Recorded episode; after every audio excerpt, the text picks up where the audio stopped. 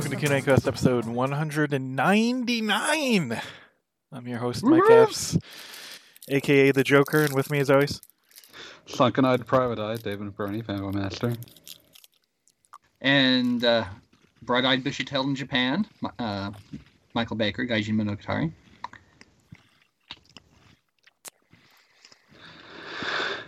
And we are back for a number that presages a much more terrifying number. mm, 200 episodes. Wow. That's upsetting. Um, so, what have we all been getting up to? What games have we been playing? Well, I am currently um, on my soon-to-be eighth death against Apollo in Saga 2. Oh no. You remember that battle, right, Feels? Unfortunately. Yep. But I just I picked up a random little tidbit in the dialogue leading up to it that I had forgotten about, and which does not get which is not in the English translation of the original game. Hmm. So I, I'm I'm kind of tempted to play through my Japanese copy of the Game Boy game just to see if it's in there too. Um, because uh, when when Dad is trying to warn Apollo about using the the Magi and how it, they don't know what it's going to do to him, and Apollo's rebuttal is, "No, no, you fooled me once over that entire um, Holy Grail incident. I'm not letting you do it again." And I'm like, "Okay, I want to hear the story there." so, or if it's just one more Indiana Jones reference for Dad, which is probably both, knowing this particular series. But yeah, that's just kind of out there, and it is never referenced again, and we have no idea what it's talking about. Interesting. Yeah, but it would help explain how Dad survives so many things. so, but right now, I'm also trying to remember how many bat- how many rounds I need to actually survive against this guy before he self destructs. So, shouldn't be too much more. I just need to survive that long. Okay. So, how about you, Wheels? How are you doing? Uh, I've been playing a lot of Persona 5 Royal. Um, and I've been actually playing on remote play with my tablet to get some extra time in, which is for a role playing game works perfectly fine. For anything else, it's god awful. Actually, like exploring dungeons isn't always the greatest, so I've mostly been using it for kind of in between dungeon time or mucking about the uh, oh god, what the heck is that uh, area called? Mementos? Mementos. Yes, thank you. I couldn't think of its name. Uh, so yeah, I'm up to the third palace now. Got Queen, um, my new favorite character, and um, having a blast. So hopefully I can get it finished in not too long and play Strikers, which everyone seems to be enjoying. We'll get to that. Yeah. uh, in addition to that, finally, finally beat the boss I was stuck on in Dragon Quest VII. Some stupid Yay. cloud monster. Uh, Honestly, I don't remember him being that bad. I just remember blowing through pretty much everything in the game at one point or another. oh, nice. Yeah, he's he's mostly not bad. He just has this uh, like attack that can do like over 100 damage to everyone in the party. So it's kind of a matter if you're unlucky and he uses it once and then maybe uses it next round before any of your characters act and you're kind of just toast. Um That sounds like a normal battle in the game I'm playing right now. Is I'm like, I'm going. I, I was going through the last um, last area of the game, and yeah, they're the little fairies, and um, normally they're absolutely nothing to my characters because I got a robot with a dragon shield, who can just put up like elemental defenses out the wazoo, unless they decide to cast whirlpool. Whirlpool. Um, since that will do like five to six hundred damage for everything in the party. And I'm finding these guys in mobs of at least six. Hmm. jeez. Yeah. and given the point in the game this is, this is after I have already killed the main option for getting revivals if I get wiped out in a battle. So, yeah. Okay, sorry. Yes. How about you, Dave? Uh, I. Oh, huh? Mhm. Oh, I thought someone someone else was speaking up. Uh, but uh, I've been playing Persona Five Strikers. Yay! It's a very good thing that you're not trying to play that immediately because it absolutely assumes that you know who all these characters are. Are I there figured. Yes, spoilers? yes, there are. I assume. Immediately. Uh, I mean, I figure that's how it was. And oh yeah, flare attack takes out two of my party immediately in this guy. Oh, Rip. fun! But, Yeah. Yeah. Uh, I, I guess what I'll say is uh, that Persona 5 Strikers has the opening a Persona game would have if it didn't feel the need to establish why you need to care about all this because you already do. Because it just immediately uh just like oh here's like it, it's it's designed to sort of feel like a reunion for players who are coming back after a few years. It's like, oh, they're all back, and I get to see them again, and they're talking and they're doing whatever. Uh, but yeah, uh, as someone who gets tired of Muso games relatively quickly, uh, this is a game that is capable of keeping my interest. Uh, That's That's a good, good. sign. So, does it follow any of the traditional Muso structure, or is it just pretty much not at all? So basically, the way they've laid it out is that you have a sort of Persona 5 style dungeon, but with more open hallways that you can. Uh, that occasionally get into like big sort of Muso style brawls. But the actual dungeon style seems to be more like Persona 5. Admittedly, I'm only a couple hours in, so, you know, things may shift, but it seems to be Muso style combat, but more RPG style dungeon structure. That sounds amazing. And you've got uh like it's it's added in all of these like persona flourishes. You get new personas that you can swap between. You get all out attacks, you get knockdowns based on elemental affinities. Like all that stuff's still in there. It's just in a Muso style and context. So uh generally quite impressed.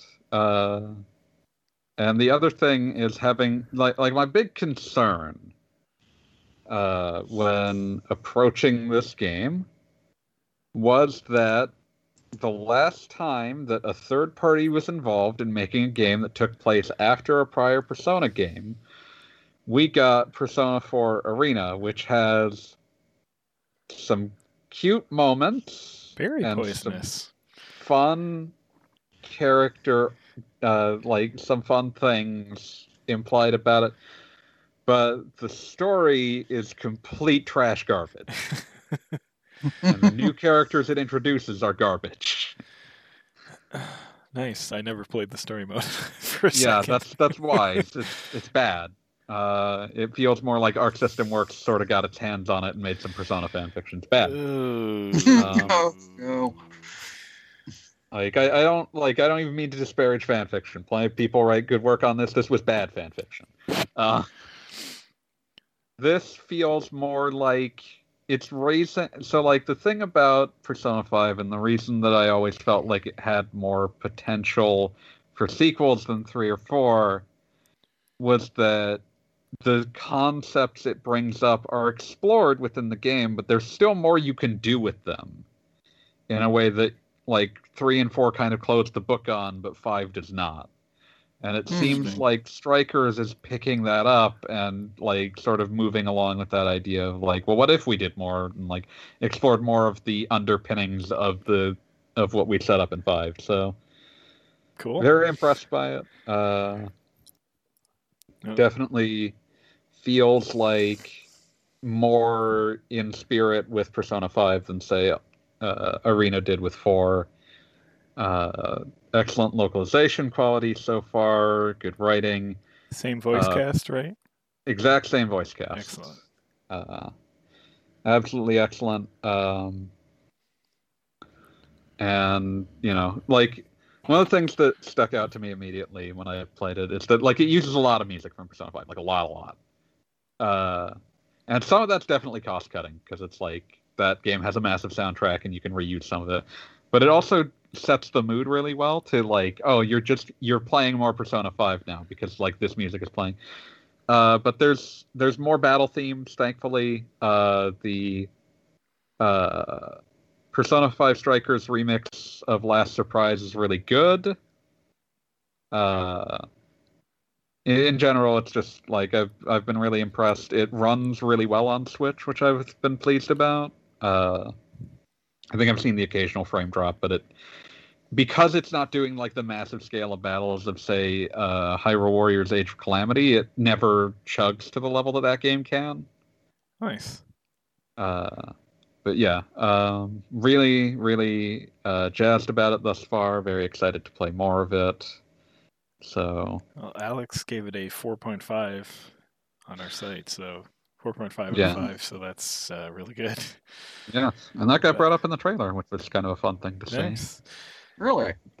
Yeah, Yeah. uh, the trailer hawks that four and a half out of five from RP Gamer. Uh, I'm, I'm kind of hoping this is something they'll do more often with like these um, licensed Muso games, because one of the things that always made me enjoy the the two Zelda games now more is they weren't afraid to do different things and not just you know make a Warriors game, basically a reskinned Warriors game. You know, those Zelda games are not as different as this sounds, but they're at least somewhat different. So uh, it'd be cool if they do some new things with that that kind of tailor themselves towards whatever franchise they're doing. It it's sounds pretty cool.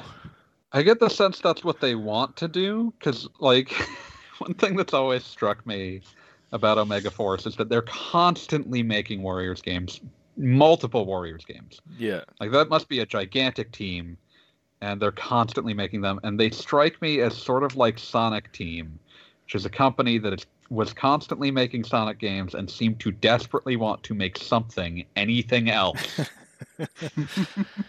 and I feel like the Warriors concept wraps around other franchises more cleanly than trying to put uh, guns or psychic powers and physics puzzles did into Sonic. So I think that uh, Strikers is like the fir- one of the most realized versions of this concept.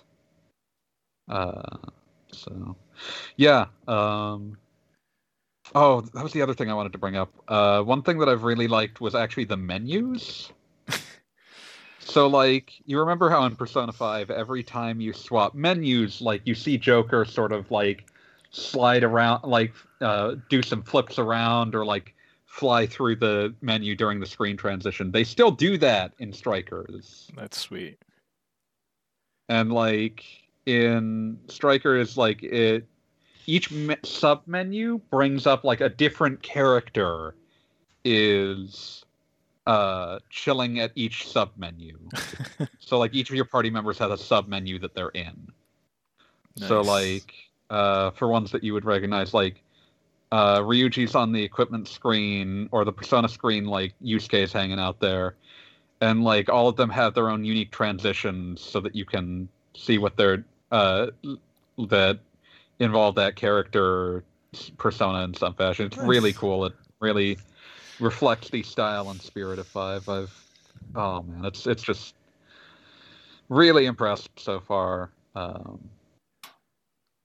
but Yeah, that's that's one of the things I wanted to bring about about five too. Is just I'm always amazed sitting down playing that game. The the animations of everything just flow into each other. and Just it's just cool to look at. Doing one, every part of it is so handcrafted feeling yeah, just like exiting a battle is cool, and like sometimes I want to like get an all out attack with a specific character just to see their little animation at the end of a battle because they're all they all they're all so cool. You always want to see the whatever piece of custom art exists for when an all-out attack destroys the entire enemy party. Yeah. like fucking Morgana sitting, uh, turning around in like a high chair and uh, holding a lit cigar for some reason. Oh, that's Or, so uh, good. the like uh, the weird like we're awesome uh, bit that I think I think Anne has that. She has like the like there's a there's a piece of like custom art that just has we're so awesome on it. But yeah, like all of those are uh, gorgeous and wonderful. There's some uh, there's some like semi-equivalent things that can happen in uh, strikers if an all-out attack or a show a showtime attack uh, deals enough damage. It'll uh, bring up some similar sorts of things. So you know, feels real good.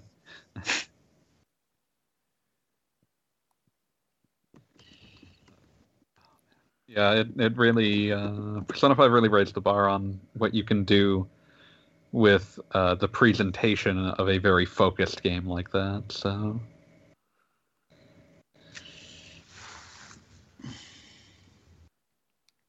Oh yeah, I forgot that one of the things I liked about uh, Persona 5 Royal is that the navigator character you don't have yet has a new has an all-out attack uh, join in animation, so that the they aren't the only ones left out of that.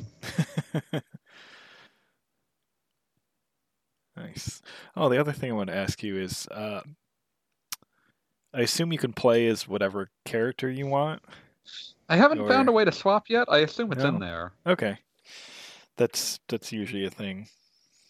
Yeah, but I haven't found it yet, so I don't know. Can you pick your party like right away, or You you start out with like a fixed party, but you do have your other party member. It's like Okay, because the first time you go into a dungeon, your characters aren't expecting to go there, so you're just at the mercy of who happened to be with you at the time. gotcha? But yeah, you do eventually uh, get party choices. I assume you'll event- it'll eventually tutorial me on how to.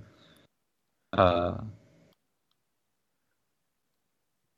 it'll eventually tutorial me on how to do to use other characters, but I haven't reached that far yet. Like I said, I'm not that far in. Yeah. Um, and looking at this, it was making me think of a lot of some of the other SMT spin-offs that we haven't seen any in ages, and I was thinking like it'd be it'd be fun to have another one of those Devil Summoner games as like a Muso. Devil game. Summoner Muso would make sense, but the like Muso is also always reliant on the cast that it's inheriting, and it's Right, right. not Yeah. much that they can do. Like, there's there's good characters in those, but the awareness on them is so low. Yeah. Yeah.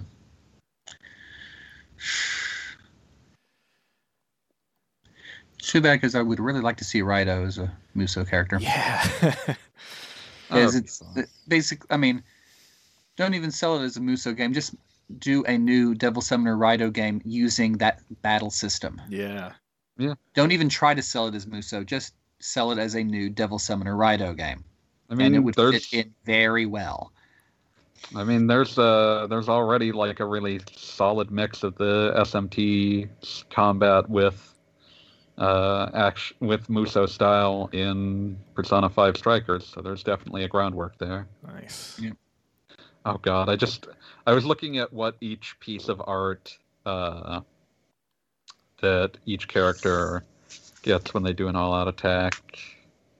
Hmm. Uh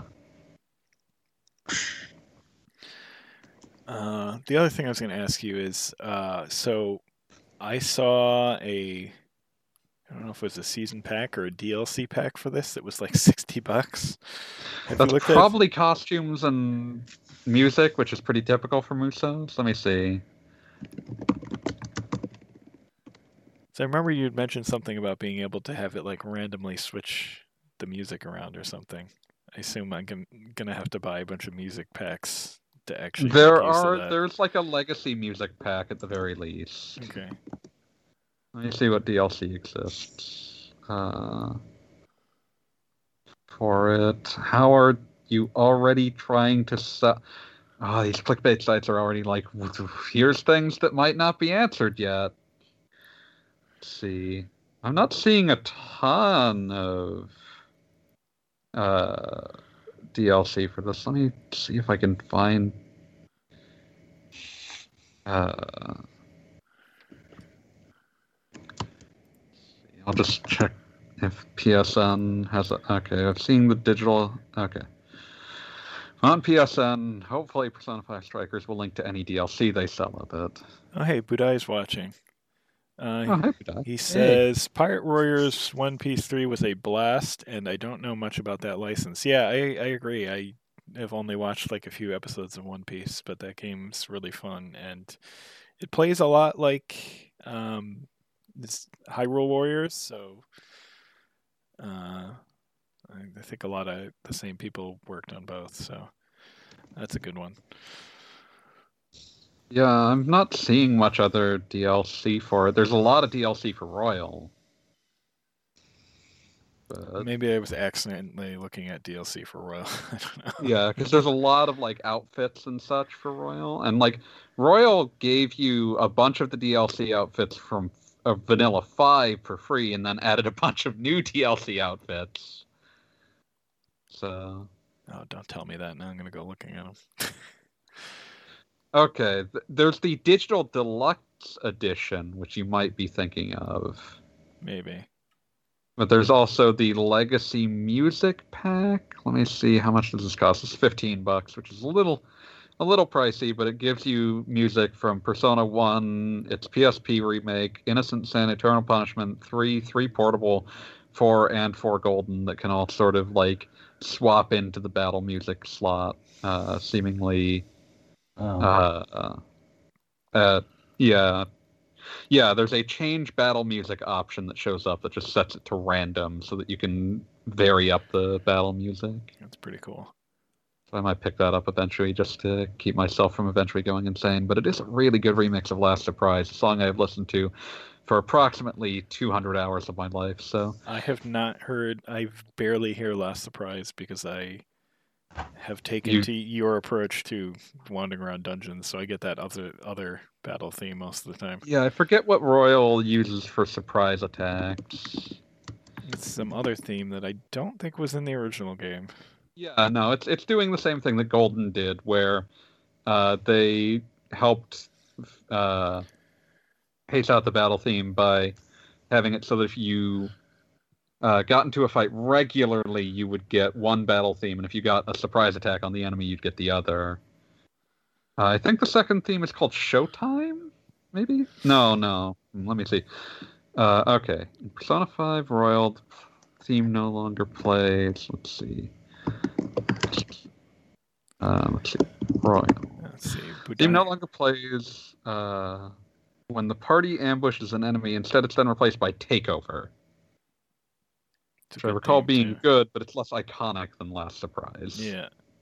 Also, it, Last Surprise was all that existed when this game came was announced in Japan. So, You'll never. but there is a second battle theme in Strikers. Cool. Budai asks if any of us have actually beaten Digital Devil Saga 1 and 2. Nope. Never actually Nope. played Uh, that one. I got through much of Digital Devil Saga and then set it down, and I don't think I ever even found a copy of Digital Devil Saga 2, which is probably part of why I set it down. They actually had reprints on Amazon not that long ago for super cheap. Yeah, there was a reprint at that point. It was also a PS2 classic on PS3 for some period, but also, yeah, I'm listening to Takeover now, and this is still a really good theme. Yeah.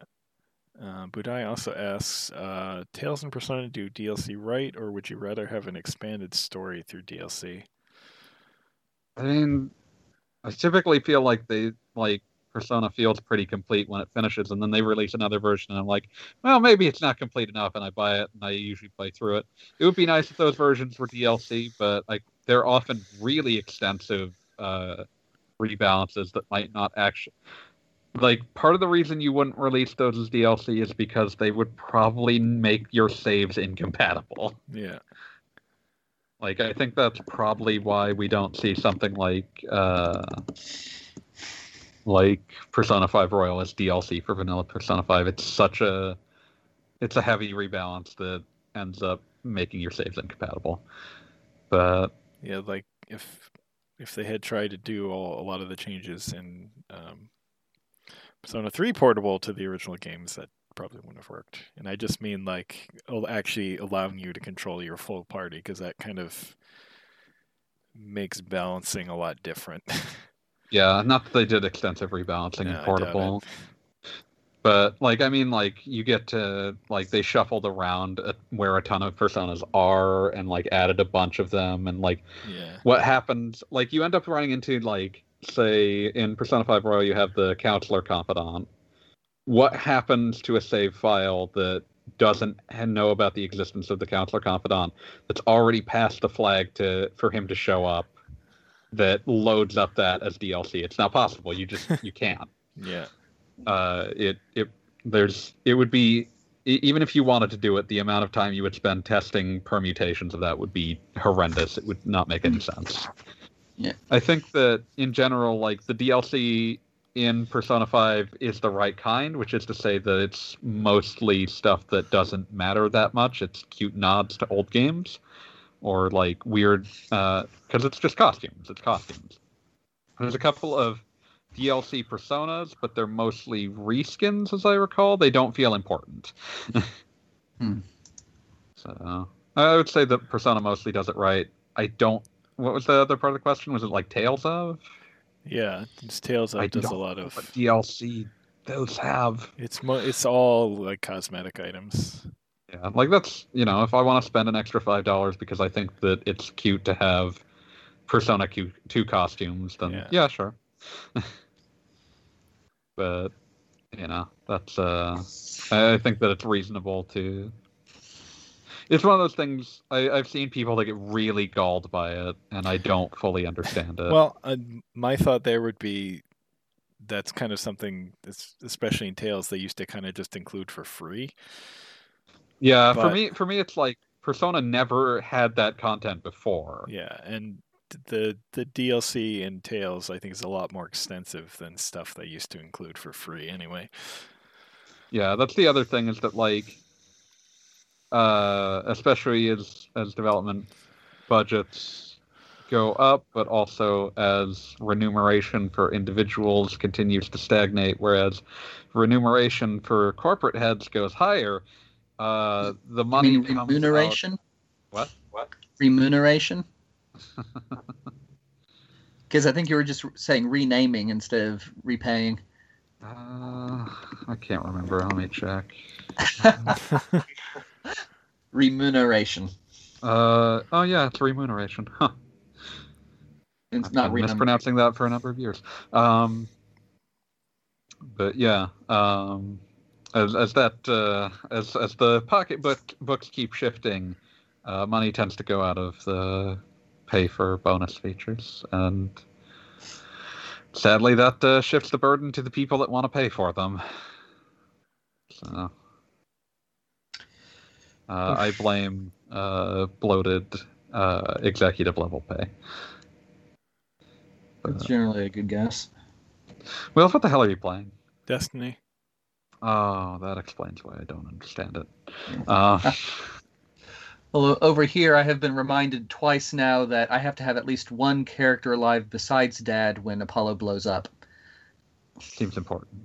Yeah, because if if Dad tanks the explosion and no one's actually around to survive it anyway, then it's game over. Doesn't matter. Right. So Yeah, let's see. Uh, but yeah, huge, huge fan of uh, Strikers thus far, and I've also continued my like uh, mad attempt to try to get as as much content in uh, Judgment done as I feel there is meaningful reward for, and that has led me down some dark paths in terms of this game's minigames. hmm. Which is to say, uh, so for one, to uh, unlo- thankfully, I haven't found mahjong to even be in the game, so I'm I'm in the clear there because I don't understand mahjong at all. I was gonna say they us- that's usually the thing that they take out. Uh, they haven't done that in a number of games. They they Oh. usually keep those in because people complain when they're gone.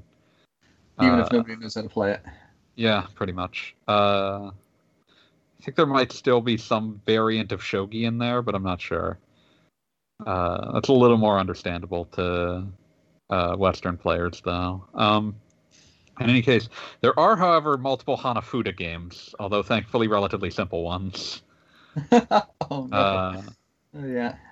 but yeah, I had to play a bunch of Hanafuda to get my friendship up with the pawn shop owner because one of the things you need to sell him to raise his friendship only goes up if you uh, can only be purchased with uh, things you earn from playing Hanafuda games. So that was a battle.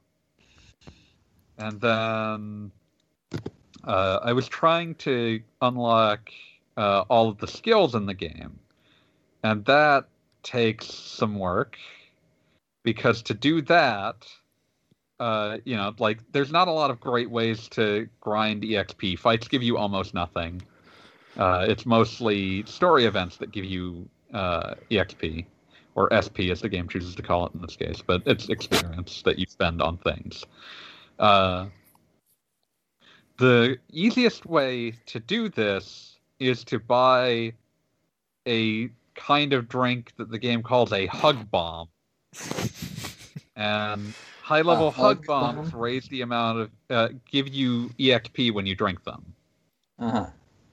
and but they're expensive. They're very expensive. So you need a quick way to get money. Well the easiest w- there's not a lot of repeatable ways to make money because the best way to make money is doing uh store like cases like side cases and that gets you a lot of money. But that's not repeatable because all of those have individual stories to them. So what you have to do in this case is there is a Sugoroku based dice game Okay. uh, I uh like it's it's some sort of board game that like there's Sugoroku references in it, but it's basically uh every time that you play this board game, you can take uh take out money from it. And like it's the fastest way to gain money. You can get like 2 to 3 million if you're playing it well uh, two to three million yen, and that buys a bunch of hug bombs, and you turn those into experience. It's very it's a very complicated economy. Uh, the problem is that getting uh, passes to play Sugoroku is actually a job and a half. Is, we, we've reached full like uh, old lady who swallowed the fly logic at this stage. Uh, Hmm. So you have to win play passes to get uh, to play the Sugoroku game. To get the Sugoroku play passes, they're rare drops from enemies. Uh, you can, uh, oh, what you got? They're they're rare drops from enemies. You can get them by winning home run swing like contests at the batting cage.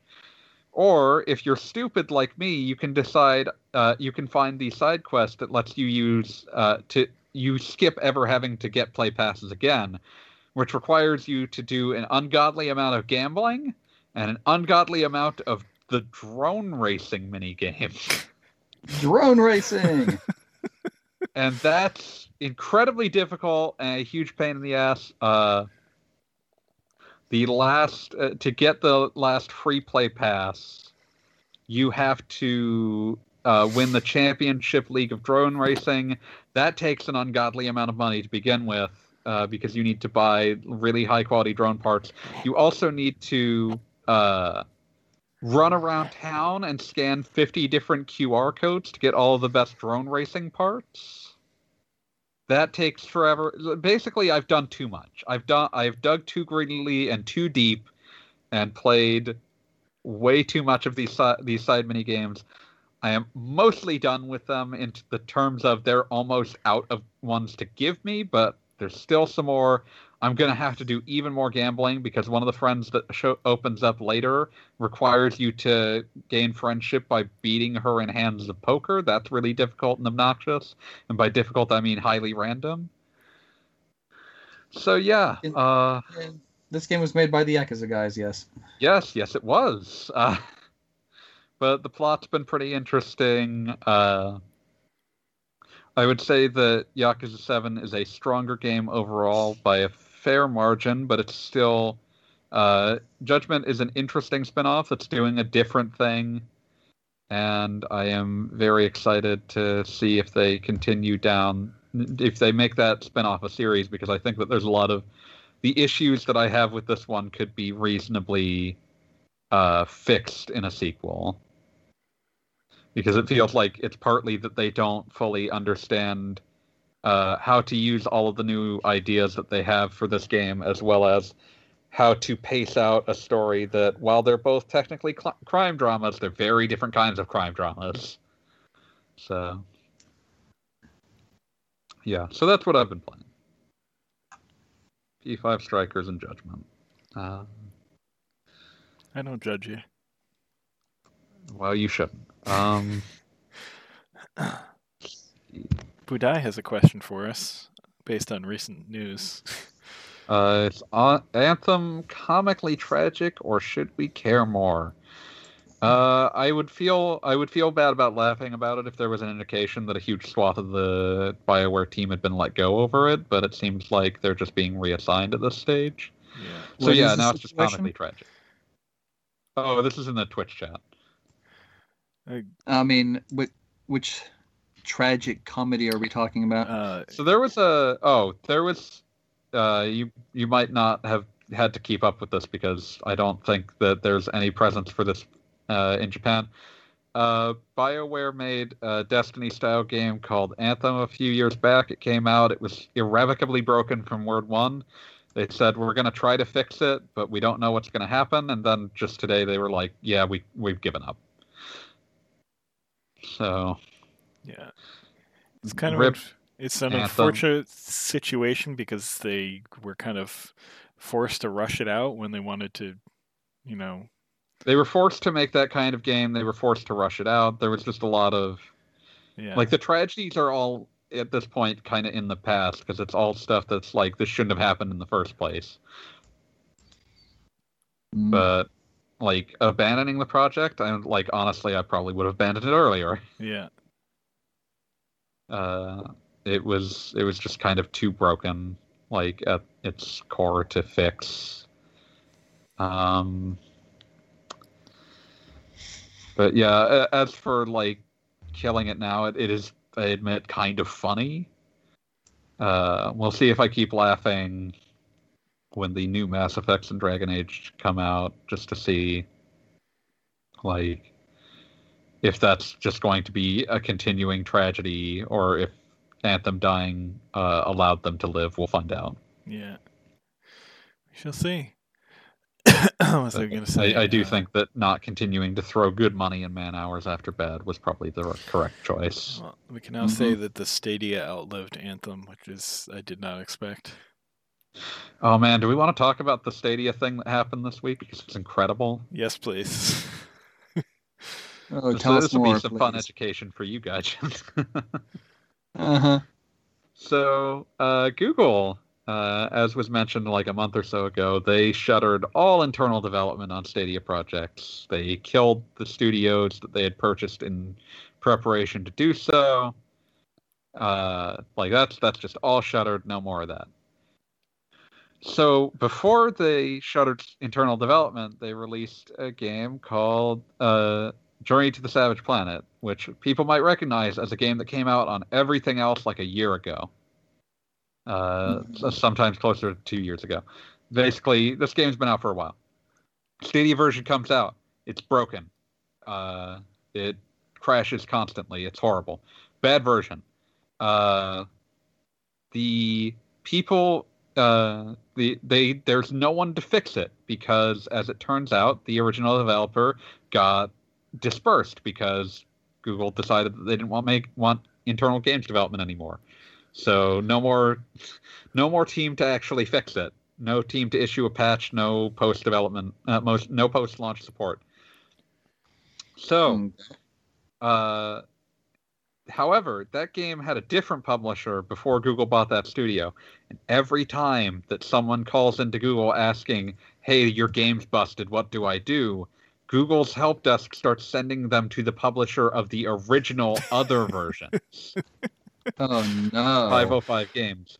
505 Games starts releasing these increasingly consternated responses to people asking their help desk saying, "Please send your your questions back to Google Help Desk and please please please remind them that they released that version of the game and they own it and they're the ones that are supposed to know how to fix it." And there's just so much in that just about how Google bought a studio and forgot they'd done so.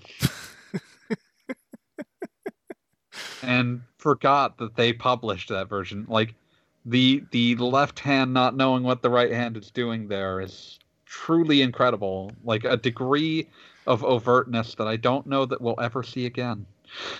I hope we don't see it again. But I don't think Amazon's given up either. They might have. I don't know what's going on with Amazon's uh, Luna at this stage.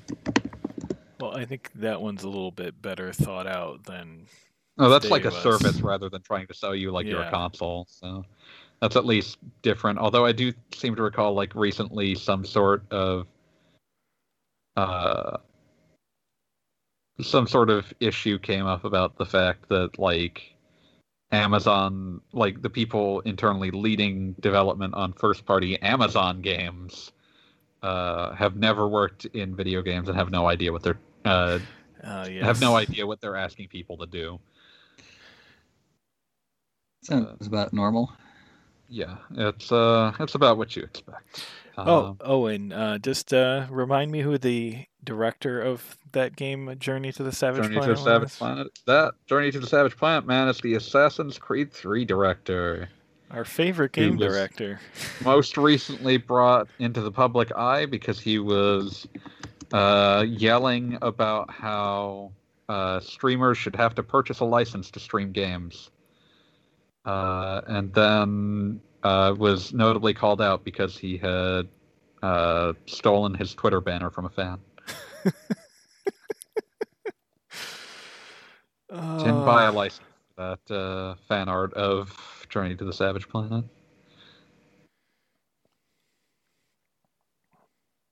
Mhm. Wonderful. So yeah. That's uh that's that's Schadenfreude of the week. Yes. Uh if you want to actually stream games, I still highly recommend Game Pass because then Game Pass is definitely the best option on 'Cause- offer, both for its streaming and non-streaming Yeah. options. so you get the both of, the best of both worlds for a good price. I swear I don't work for Microsoft. I just play one on TV. Wait, no. Um, but yeah, so that's our. Uh... Oh, I need to actually pull up the big list of questions Yeah. now. Actually, While you're doing that, I just wanted to mention. You, do you remember those old like Mac and PC commercials? yes, I'm a a I. Mac. I'm a PC. Yeah. Yes. So I saw it wasn't exactly like that, but I saw something not too long ago comparing. It was a commercial comparing like the Microsoft Surface to like the MacBook, and about how Yeah. it has a lot more cooler features and stuff. And it, I just found it amusing how the roles have kind of switched at this point. I mean, the Surface is honestly like if I were in the market for that kind of uh, computer, it would be the one I would be looking at. it's a much more inventive and forward-thinking laptop, like something that Apple would have made back in the day. Uh, see. Okay. Uh, the big question list is probably actually in our spec, not the our Q and A quest uh, chat somewhere. I just need to find it. I think you had. Uh, I think Gaijin had made a big uh, a text document to contain it. Well, I've still got that. If you'd like. yeah, I just I need to get hold of a copy so that I can keep track as well. Yeah. Where is this? Where did put the thing? Oh, there we go. So, not sure which ones you guys covered while I wasn't here. Uh, I don't think we've touched ones while you're gone. Yep. So. Yeah, I think we just. Not just. too bad because number thirteen is one I could not possibly talk about. Uh, Yeah, well, if you can re-upload the list because I'm a scatterbrain, that would be nice. What is number Uh, 13? It has to do with Elder Scrolls. Oh, Uh, I don't think any of us actually care about that. I might, I might be capable. I, I have been in, in communication. Uh, I've played some Elder Scrolls, and I have been in communication with many Elder Scrolls fans. I have some authority to speak. Thank you. Well, I mean, number 13 is I always get bored faster playing Skyrim than when I played Morrowind. If Elder Scrolls 6 is smaller but more detailed than Skyrim, would this make it more interesting? Yes. Oh, I think so. Yes, and Okay, yes, Mor- Probably yes. Morrowind, I think, is the most interesting in the series, just because Me, Murphy went. it's not generic fantasy. It's actually got its own. Well, it, there's Just it probably some less brown. fantasy. It's it- such a brown game. yeah, there's probably some fantasy it actually pulls from, but it's It's pulling from less obvious fantasy. right. You got like giant mushrooms and stuff, and like all the dwarves are apparently dead. So you To be fair, that's continued from prior Elder Scrolls, but yeah. okay, but yeah, that's one thing I always found interesting is you get to explore all their old ruins. Yeah, I, I I just think that like pulling from less obvious fantasy tropes is one of the reasons that people love Morrowind, but I think it's also why they shy away from doing that again because I think they think that it's less marketable. Yeah. But who knows? Uh, hopefully they'll be a little more adventurous on setting in Elder Scrolls Six, but I think it's also yeah, just, just scale back. Like I, I think we've even started to see like Rockstar start to like.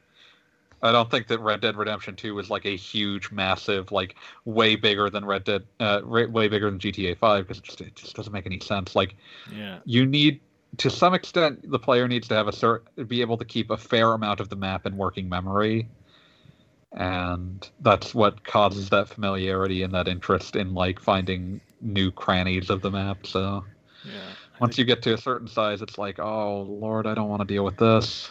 Yeah, I think we're definitely finally past the era of everyone has to have the biggest open world that's boring as all hell. Thank goodness. Just make everything interesting. Make everything a landmark. But yeah, Which is funny uh, because we had we had Breath of the Wild, which has an absolutely massive it's massive, world, but it's, also very detailed. calculated. Yes. It doesn't feel like it was made massive just because it needs to be mass massive. Yeah. But I'm I'm just glad what I'm saying is I'm just glad people aren't trying to copy the wrong things from that. Like for Yeah. for example, uh, Immortals, which obviously is heavily inspired by that, doesn't feel like it's an overly large world. It it it's got that same more calculated feel. yeah, which is really the thing I want people to steal from Breath of the Wild. Like, Yeah. make your own thing, but like steal that design sense of like you can scale back. People won't be mad at you if everything's if things are memorable. People will like it more. Yeah.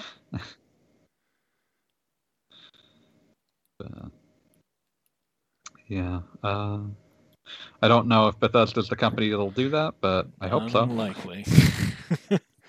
Listen, they've got Microsoft yelling at them. Who knows what'll happen? that's true. You know, that's that's true. You know, hopefully they'll have Microsoft's QA department Uh, or a QA department. it's not that they don't have a QA department. I would, from all I've heard, I know. the I know. uh, the Bethesda QA department is actually very good. It's just that Bethesda ignores them. yeah. What they're willing to ship is hellish. Um, S- s- we're- We're just still burnt by uh, Hunted the Demon Forge. man, soul still burns. Um, yeah. Uh, here, here's one that we can all sink our teeth into. Would you recommend Saga for anyone who has just dipped their toes into JRPGs? Ah, that's a wonderful question. Very dependent on the game. Uh, still probably wouldn't be a just dip my toes in game, but Um, uh, I think there Because are was- ones that are like if you've just started to get into them and you're uh, interested in like a different kind of one, that's a decent choice. Collection of Saga. Yeah. Collection of I was just gonna sagas. say. Those games are relatively simple. Uh, I have a friend who uh, despises all other saga games but loves Frontier 2. Huh. Which is an interesting one to have as your favorite. But sure, why not? You do you, I dude. think it's because it's more story based. Well, true, but it's also highly non-linear in a chronological fashion. yeah, but that's not that's that's different. That's a different kind of weird.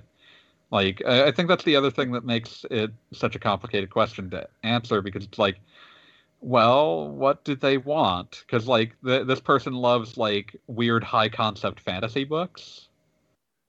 Okay, I can so- see that. But Frontier Two kind of scratches that itch for him, I think. mhm. So I, I think it becomes like eh, it's it's a little complicated. But yeah, uh, the the early ones are all quite simple. I mean, they they could be quite random in a way that can be frustrating to people. But I mean, like if you just want to play a simple, relatively easy to understand game, those first couple Saga games, real simple. Mm-hmm. Just uh, maybe don't play, just don't use monsters. That's it. And read and do your homework on how to use robots. Yes. Yeah, but I mean, robots are relatively simple, it's simple to suss out how they work at the very least. So Yeah, but if you're doing trial and error to figure out what gives the best bonuses yeah, first, like you, just then, want a uh, chart of what parts are good. Yeah.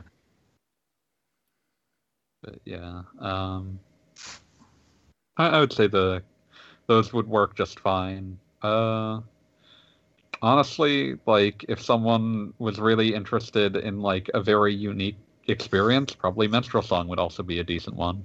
hmm Yeah, it would. Uh, I hope that's uh, on the list of remasters in the near future. Oh, I mean, if they're doing thank- Frontier, it feels like the logical next step is Frontier 2 and uh, Minstrel Song. But, Well, there's a there's a game before Minstrel Song. You're I was about to say we might see a complete overhaul of Unlimited. I'm not sure if they have the budget to do that, but I'd be interested in seeing what came out of that. I really think it doesn't need a ton to be playable. To be playable, yes, but I feel Well, like it's I the kind of thing that you would never take a light hand in I mean, remastering. it, technically, it is playable. It's just not always comprehensible. Sure.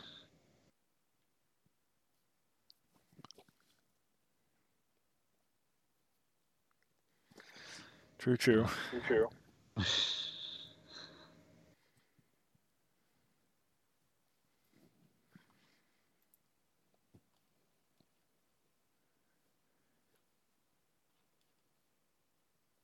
Yeah. Um, yeah. Uh, those are those are the easy ones to bring up. Like I, I think that there's a fair few that like I think part of the reason that Saga consternates people so much is that they're used to other RPGs. So Yeah. If you're just If dipping you're- your toes in, then it might, then you might just be fine because it's just, you know, you're just learning new mechanics. That's all. yeah, that, that that sort of skill, that sort of like skill increase system is actually more common in Western RPGs. So it's basically how Elder Scrolls operates, and it honestly does it way worse. So let's all talk about the completely busted ass backwards leveling of Oblivion, or maybe we won't. Uh, That game is kind of boring. uh, So you say that about all of them. Uh, No, you know, the the combat in Skyrim is at least okay. In, in Elder Scrolls, it was just, in Oblivion, you mean? uh, yes, in Oblivion. I, I mean, I, I would say that the combat in Morrowind is irredeemable, but yeah, it's not good. It's not. but you would Good. argue that it has redeeming values elsewhere. Yes, yeah, not a lot, but I mean, at this point, you're probably either paying like ten bucks on Xbox Live or getting it free for game from Game Pass. So, Yeah. uh, you know, It's it's something so that. I think is important to tool around with as like an interesting relic of days gone past. Yeah. Uh,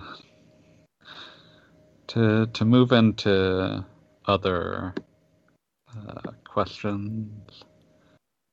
Uh, 18. Some developer decided to make a Lunar sequel. What is the bare minimum for it to be just as good as Lunar 2? For me to be 12 when I play it. Um, I, I don't know that you could make something as earnest as Lunar 2 in, at this stage. Because everyone like- would assume that you're just being um, Generic. ironic, facetious. Like I, I love Lunar 2. I don't know like it's it's really hard to calculate out how to do a really earnest feeling throwback that doesn't feel burdened by the need to feel like an old game. Like we've seen that happen time and time again. I keep punching I keep using Tokyo RPG Factory as a punching bag and I don't mean to, but they feel the games they produce are throwbacks that feel burdened by the need to be throwbacks. Yeah. They're all very good, but everyone You can feel looks the poorly need- at them because you're comparing them to what they're drawing from, and they aren't as good as I those. I feel like the best Lunar 3 would not be called Lunar 3. It would just take inspiration from that sense of let's just make a game about adventure and really earnest, like, chuny teenager shit. Like Grandia. yeah, yeah, because Grandia is basically Lunar 3. Yeah. and you know I, I think that just continuing on like because there aren't a lot of games that are like that at this stage there weren't even a lot of games like that in like the early aughts wait like the last time i got that feel from a game was like skies of arcadia Wait, hold hold the phone. Mhm. We we got a third lunar game. No we didn't um What does this talk about if there were a third lunar game? I, I have it right near me, actually. do i have to detonate your head from afar do i have to like question why you own a copy of lunar walking school Uh, no, it's it's not that one. i don't know what else you could be talking about It's for your Nintendo DS system. exist And in fact, the name uh, matches the D and the S. oh lunar genesis wait no that sucked It's Dragon Song. Yes, Yeah, no, it was called Lunar Genesis. Lunar Japan. dog shit. So there's a game that somehow feels nothing like Lunar One, but it's patterned after it in such a, to such a severe degree that when I found out what its plot was, I was angry.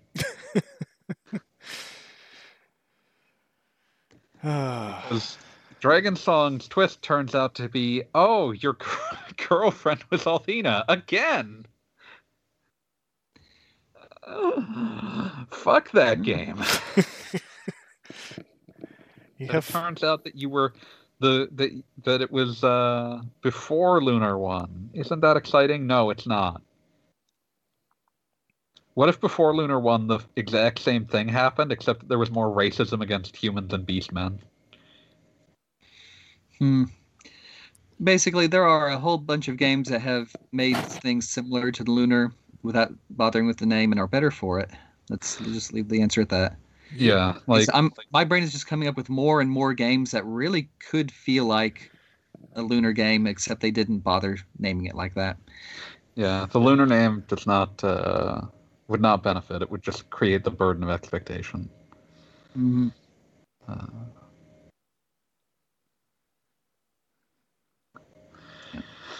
yeah, I just and uh, thankfully uh, Tam comes in to chime in as well that the third lunar is an abomination that needs to be burned, and I don't know why Wheels uh, owns such heresy. Mainly to razz us. Well, I wa- I was buying some games uh, from someone on a forum you and I are a part of, and it was that was one of the games he was selling, and was just like, yeah, why not? I don't know.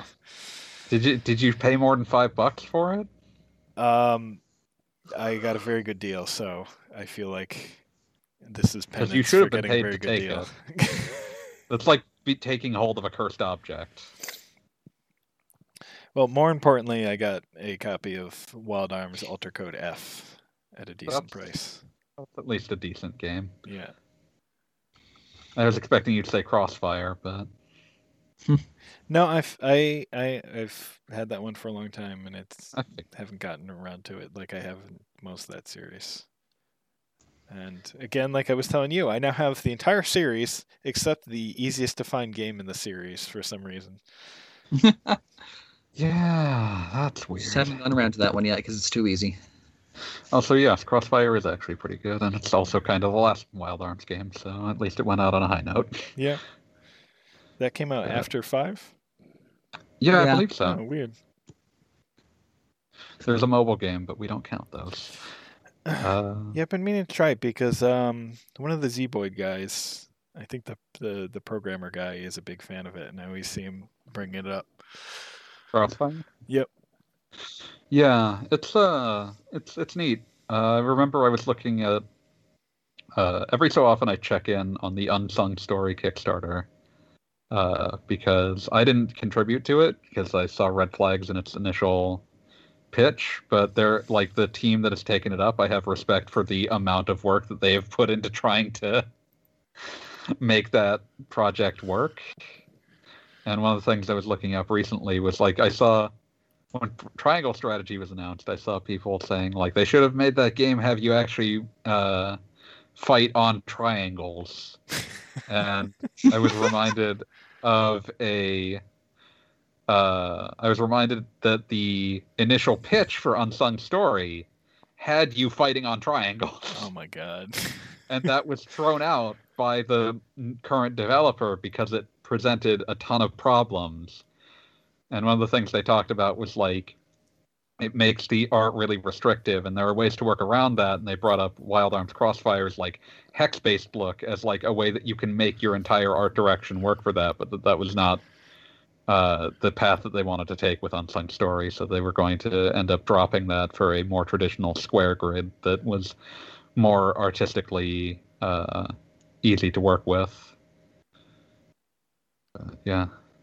Crossfire is a good game. Uh, let's see. Budai says uh, the he thought the DS game was okay. The Suikoden DS game was Yep. okay-ish. That game's fine. It just suffers from The weight of expectation. yeah.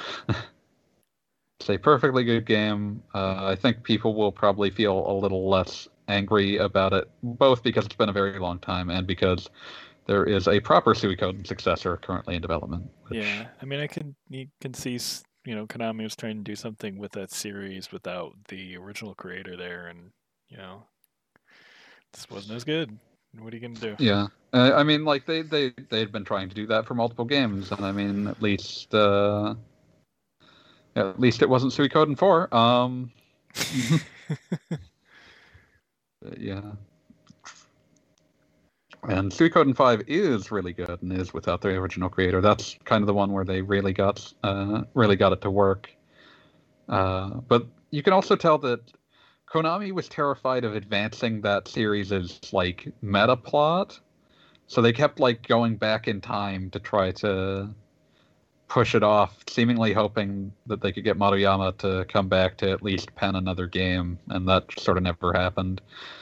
But hey, Tierkreis is still better looking, better than the uh, what I saw of the PSP Woven Web of a Century, which looked like hot garbage when I looked at it. So maybe it's not as bad as it looked, but it's not a great looking game.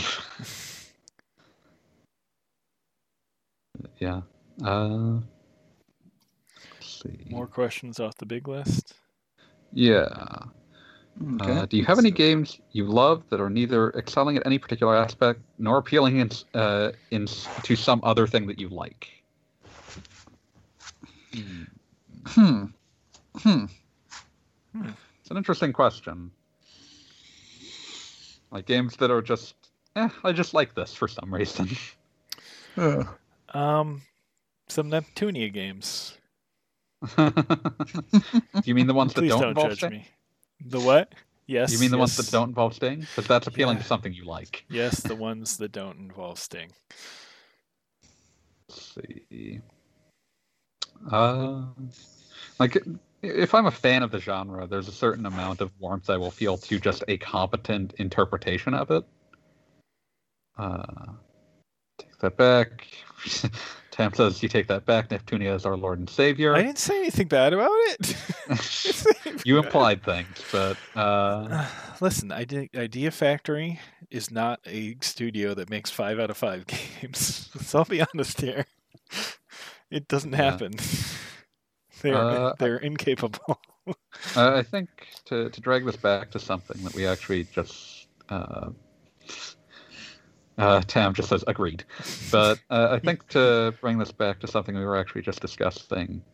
Uh, Wild Arms 3 is a game that I would not say is excellent in any particular regard, but I think it's good at a lot of things, such that it has no particular weaknesses, and I just end up being happy when I'm playing it. yeah, I'm And I think probably gonna that play that, that, one that could be the kind of game that I really enjoy. I'm ready for to finally play through some Wild Arms games. you played through one. Yep. Really love one. But one one is another one that I'm like I'm very fond of this. There's not a lot special about it. Um, I don't know that I agree with that. I know if you when you when it transitions to a battle, you're most people will be like, "What the hell is this?" I mean that was very impressive at the time Uh, just to have 3D battles, but yeah, I, I don't know if there were other RPGs that did this th- did this at the time, but I liked the mix of like puzzle dungeons with like a traditional JRPG. yeah, the the puzzle dungeons are interesting. I don't feel like they're really that great in Wild Arms 1 is the thing. No, but I feel like they got better as time went on. Yeah. Like I would say that they're not anything super special in one. Yeah, but just that and like the the the Wild West motif just uh, changes it up enough to give it its own style. And That's fair. Although I don't. That's the other thing is I don't feel like Wild Arms One hews very strongly to the Wild West motif. no, it's it's it's like a I don't even want to say it's Such a a weird hodgepodge Yeah, uh, aesthetic. it's it's it's yeah, it's kind of just like an art style more than it is anything about like the actual setting.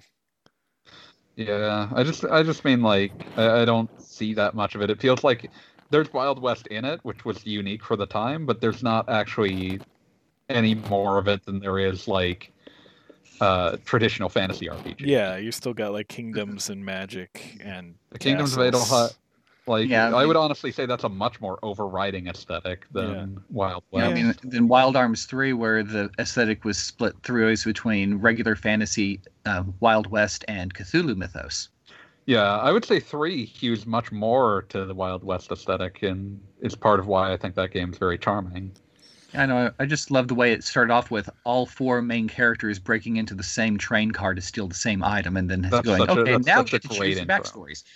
yeah, like as intros go, I think that's probably the strongest setup that they ever had to just like why are why did these four end up uh, competitively train robbing? God damn it! Why are you guys trying to make me want to play Wild Arms Three? Three is really good. Like three, It's a like really good game. Yeah, like it's not like I said, it is not a game where any one part of it is like this is an overridingly unique feature that nothing else has, other than perhaps the aesthetic. But the it, it's put together in a very it's it's put together in a very good fashion. And Yeah, so, I remember reading one pretty good online essay about how the way Wild Arms 3 introduced its villains was Mhm. actually like a textbook way of doing it. Mhm. It's like every villain has a first appearance, a second appearance that makes you hate them more, and then a third appearance where they die, pretty much. Yeah, and it's kind of an arc-based game, so it works. I think the game actually has like an evolving opening depending upon where your save is. yes, it does actually. It's really neat. And and yeah, it sounds kind of silly with the three times for each um, villain, but the game's got like literally three to four stages of villains evolving across the the yeah, plot. yeah. So literally evolving in two cases. Two or three cases, yeah. Well, that's one I can play on my PS4, so I'm gonna play that soon. Yes. Yeah, it's really good. I fully recommend it. Um, Two is the favorite in my heart. It's even more of a hodgepodge uh, aesthetic than one, but Yes. and and much more of a hodgepodge when you consider the translation. yeah. I still remember time in for- college, I had a friend who had Wild Arms 2, and he couldn't make much sense of it, so he just had me play through it and explain the story to him. Hair for word torture. Yep. I- I really wish I had even known Wild Arms 2 existed back in the day because uh, honestly, I had no idea there was a sequel. until Yeah, years yeah. It was one of those things. I think I just saw it in like a Toys R Us, and I was like, "Oh, I have to have this."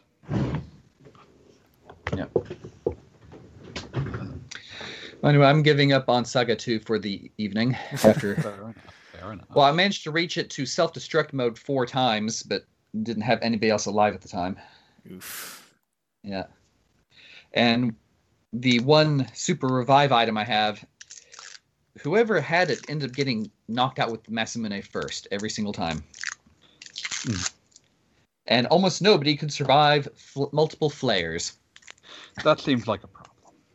Yeah. So. Actually, half the party couldn't survive one flare. That was the issue. Good Eye throws an interesting question into the chat. Do people often overrate their first RPG? My first RPG was Mystic Quest, so yes. Uh, my well, first. Mystic Quest was very good for what it was. My brother Yeah. was seven years old when he played it. He really enjoyed it. Yeah, about the He same beat it in a day here. and a half, but he, he was only seven. It's understandable. It was. It was. It's. It's. It is a game that does exactly what it sets out to do, and if it's measured by those standards, it's fair. Oh yeah. I mean, it, it that's exactly what it is. It's meant to be a my first RPG. Yeah. And Budai responds to this discussion with Mystic Quest is a good game. Dang it.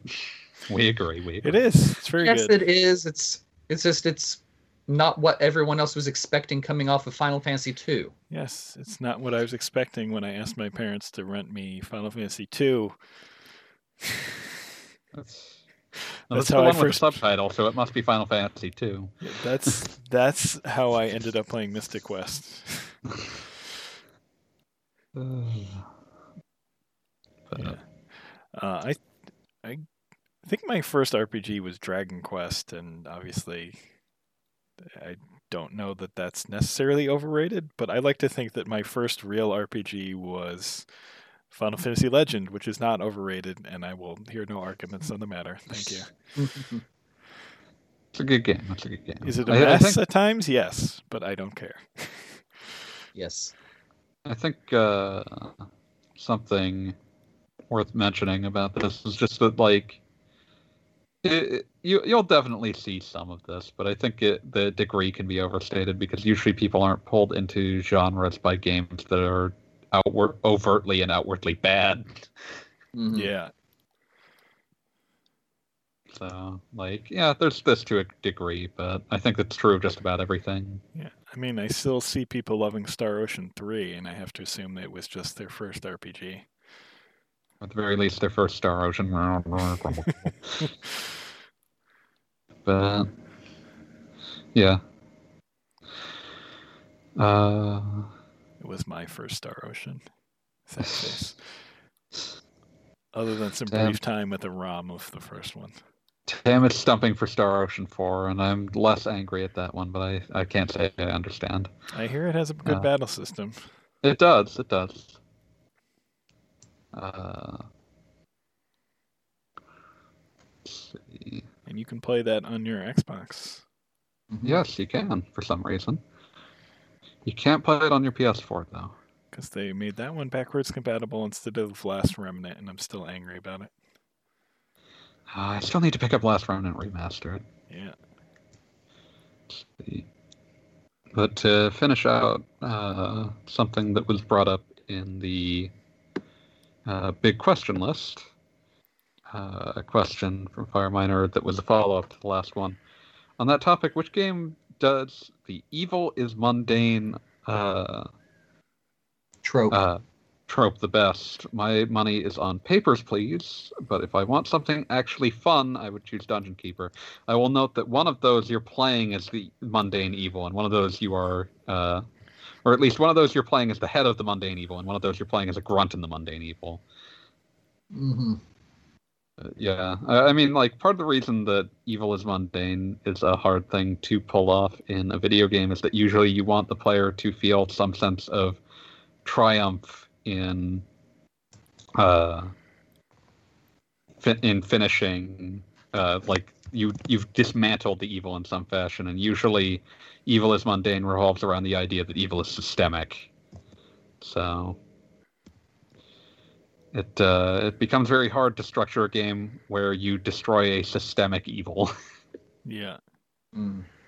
Uh, I'm trying to think of games that do it uh, I can think of in a way where it still remains mundane. Because like I'm thinking of like what ha- what games can I think of where like you topple a system, and all I can think of is Ace Attorney Six.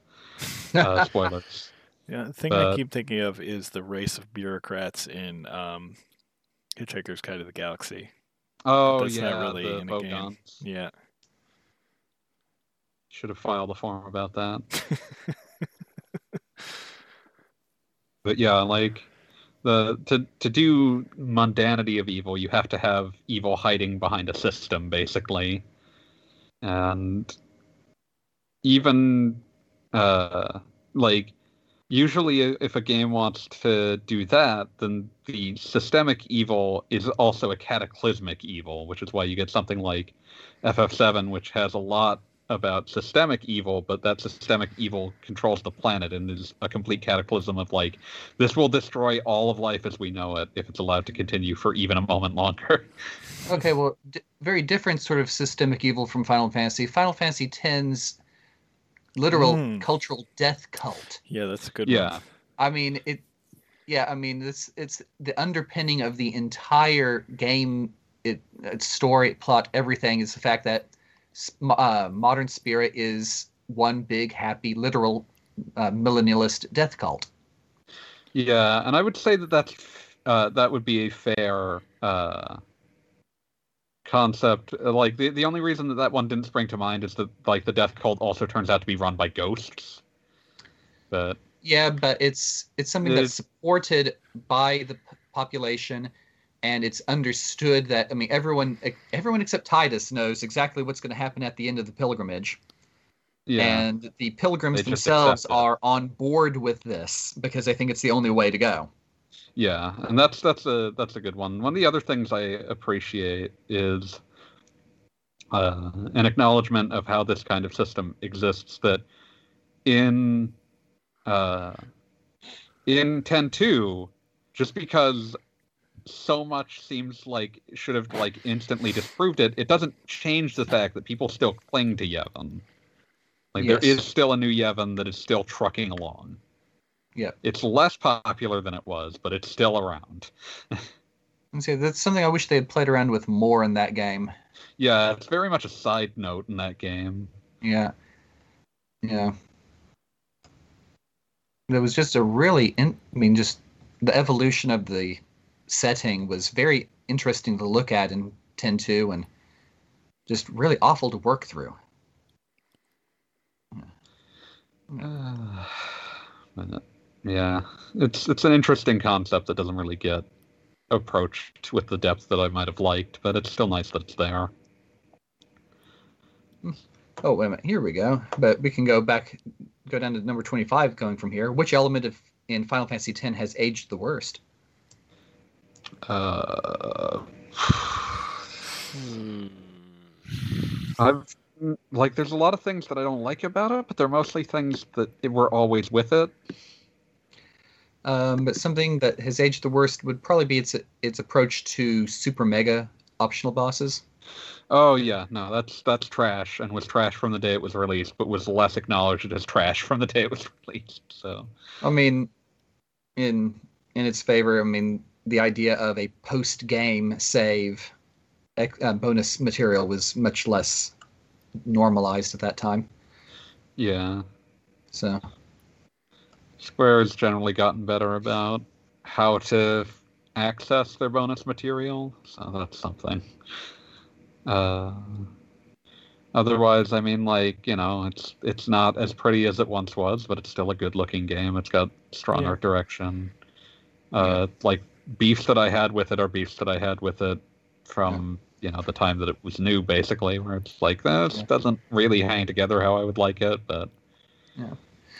Well, that and having all of Kimahri's blue magic abilities being special trance abilities instead of, you know, regular spells like everyone yeah, else's. like Kimahri, there's not really a space for him in the party dynamic, and it's such a rigid rigid party dynamic. I mean, there is until Auron comes in and snipes his primary. Yeah, like Auron gets piercing on all his weapons, and he's like stronger anyway. So it's like, well, I guess, Yeah. guess there's no Yeah, place for him anymore. I mean, yeah, that's why I wish that they hadn't made his blue um, Kimahri's blue magic the way they did because he had he would be much much better as a support character if he could actually do some of those support skills more often. Yeah, that just just doesn't happen much. So he ends up being like either a worse version of someone else or just a battery to sit around in uh, near Ultima so that Lulu can use a friend spear to get back to it.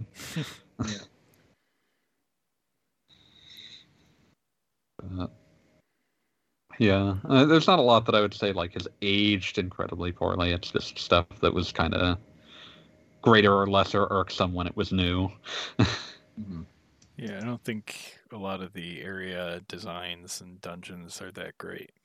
They're retrospect. very, very hyperlinear. Like they, they're, they're kind of what people uh, talk about FF13 having, except that it has the good sense to occasionally look like it's turning. Yeah. Yeah.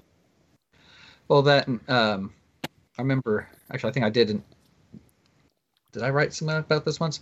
About um, one of the smart things that Final Fantasy X did was it chose a pilgrimage narrative that forced the party to keep going in this very much a set route. Hmm, Yeah, Very smart. And it- It, um, I mean, there's that, and or Dragon Quest VIII's prolonged chase plot for like the first half of the game, Mhm. where it's you're constantly in forward motion because you know exactly where you're going.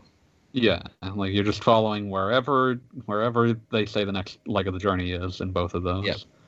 And it's Uh. it's set up in a way that you are expecting to keep going and keep going. Whereas Final Fantasy 13 broke it across multiple points of view. It never really clearly explained why anybody was doing anything for the first two thirds of the game. and also, there was no context to any of the areas you were in. Yes, They're kind of and just often pretty no assets. connection between them either. Yep.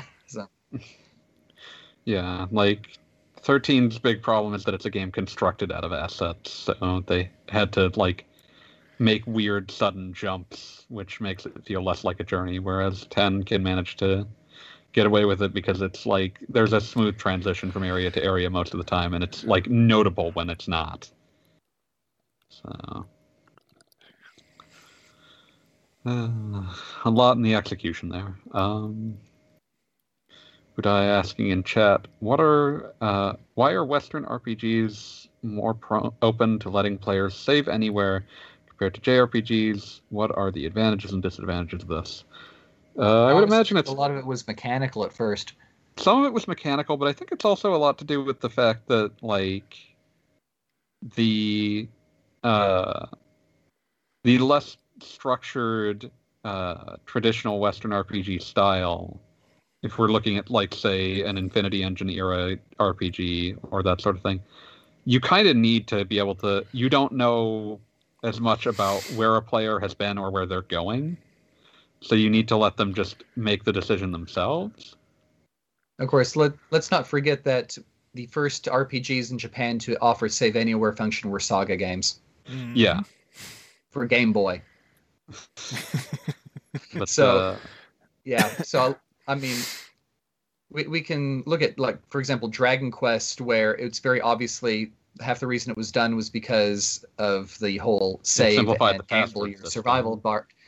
But I mean, a lot of it from at least from the Famicom had to was almost certainly had to do more with mechanical aspects. yeah, like, like I say, I think I think part of it, the like Dragon Quest one, I think you can only save at the king, Yes. and like that was probably done to make sure that the password stayed short. Yeah. Yeah. I mean, that those games didn't. They only came out a little while after passwords were no longer necessary. I think they came out a little while before because like the disk system you could Ugh. save on, but the battery backup saves in Japan had not really been invented when Dragon Quest came out. So yeah, I mean, there's and then at least for Final Fantasy, you can say that a lot of the save point stuff is just a holdover in tradition at this point. Yeah. Ten points out Faxanadu was still using passwords. God damn it. Uh, but And, and of course, occasionally you get fun things like Chrono Cross and Xenogears, where the save points are actual plot important elements. I think I think Masato Kato was just obsessed with that idea for a couple years because he just wrote Yeah. those two games back to back. But- Yeah, but, I mean, I, I like the idea of like Yeah. literally people are reporting to fate in Yeah, I Chrono Cross. it very turns out fate is the villain. But yeah, um, So what I was gonna say about and I, was I know I know the Metal Max series continues with, or or continued with save uh, points up until Metal Max Four just out of tradition because of, I mean, Yeah. the setup.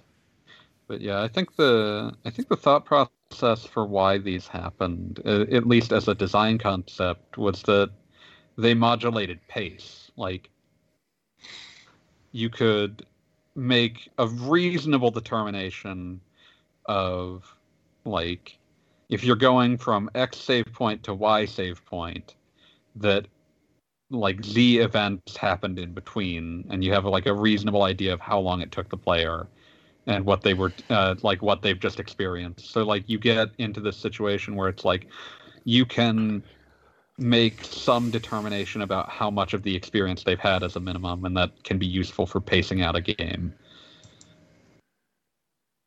Uh,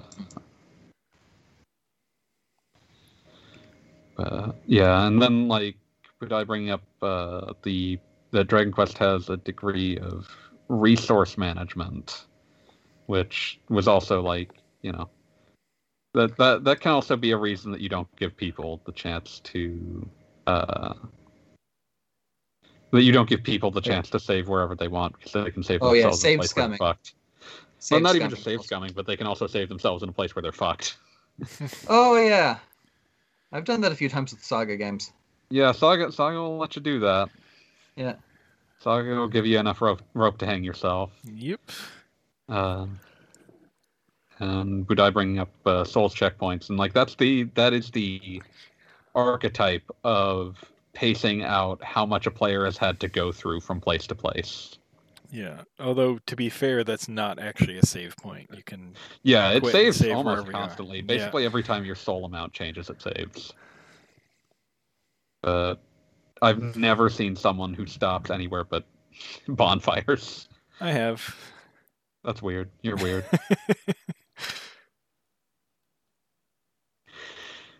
but yeah, uh, you know, like the, those checkpoints are placed in a very deliberate fashion uh, to modulate how uh, the player interacts with the game, and that's you know, it's like it or le- like it or not, it does uh, reflect intention intentionality on the developer's part about how the game was meant to be approached. And I think that that's part of why these kinds of uh, save concept stuck around for so long. You're starting, I'm seeing them disappear over time. Like uh, I think it was true, like Yakuza four or five, which was like a both were mid to late era PS3 games that you still had to go find a phone booth to save. and the metaphor for you being able to save anywhere was just that your character had a cell phone. Uh, uh, that that like there there are definitely games that we're just sort of doing it because that's how you do things, but uh, man, does even Dragon Quest Eleven autosave now? I think that might be like the big holdout at this stage. I Hmm. think it does. I think when you move to new areas. Yeah, it has some autosave system. Yeah. So like even Dragon Quest doesn't require you to go to a church to save anymore, I don't think. It doesn't, but it doesn't work anywhere. But they have a lot more save points than past games. Like there's those statues you can find out in the wilder- wilderness. And of course Dragon Quest ever since it's been a portable game also had the quick saves that you could yeah, make, so And those are pretty generous too. It's not like the quick save some games do where it immediately deletes it when you load it up. You can keep reusing it. So I've used yeah, that to it's like kind of anyway. yeah, I've used that to like stage myself near a tough boss fight, and so I can retry it a few times without having to trudge all the way back to a boss fight. Uh, Budai asking, Dragon Quest never really had a game over function. I mean, yeah, I- I'm not sure if that's a question, but yeah, there's never been a Dragon Quest other than like 11 if you're playing it like a ridiculous human being who might spin around a lot. Um, Whatever do you mean? you know. but uh, yeah, I think you still lose half your gold in 11, but I don't actually think I checked because I usually got real pissed off when I died. Uh, but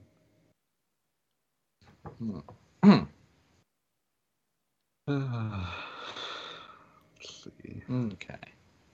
Anything else? Do we want to just scroll way down and look at something down in the weeds? Sure. Sure, let's take one more like random one.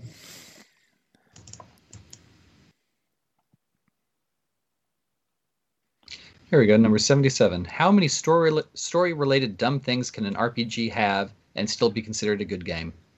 Or in other words, how do Tales games keep getting away with it? Uh, because they are t- character based rather than plot based, Yeah. Yes. and that's true of most JRPGs if we're being honest. And honestly, I wouldn't have it any other way. Yeah. But uh, yeah, people will forgive a lot if they like watching the characters. hmm Or if the game mechanics are that damn good. Yeah, pretty much. I mean, you'll get plenty of plenty of people play RPGs that basically don't have stories because the mechanics are rich enough. Hmm But, yeah, it's uh, it's uh, Tales of Graces. You, you close your mouth. There's nothing wrong. There's no bad things in Tales of Graces. except the F chapter. Um, yes. Let's see. Tam sticks up. I love those characters and the battle system. Yeah, they're fun. I like them. it's, uh, I, I, I've never fully understood the argument that Graces has a particularly worse cast or story than Yeah. uh, any of the ones around it. So hmm Fantasia, though, I'll talk shit about all day. Um, That's and that's terrible. that's to do a lot with the fact that I don't think the characters are very engaging. So, you know, different strokes. Can't take it seriously as Berseria. Uh, the level up system in Graces F is uh, with maybe perfection with the way the titles work. Yeah. Hey, Namco, can you port that to Switch? I'll trade you my copy of Vesperia. Put Graces F on Switch. Which means they'll probably instead give us a collection of the Xillia games. Oh, don't do that to me. You know Mm, that's the thing they would do. Yeah, no, it, They don't seem to care. Xillia about- was a big hit for them. They don't seem to care about the Destiny remake lineage of the series. God, I love Destiny remake. Bring back Destiny remake. MP is an outdated function.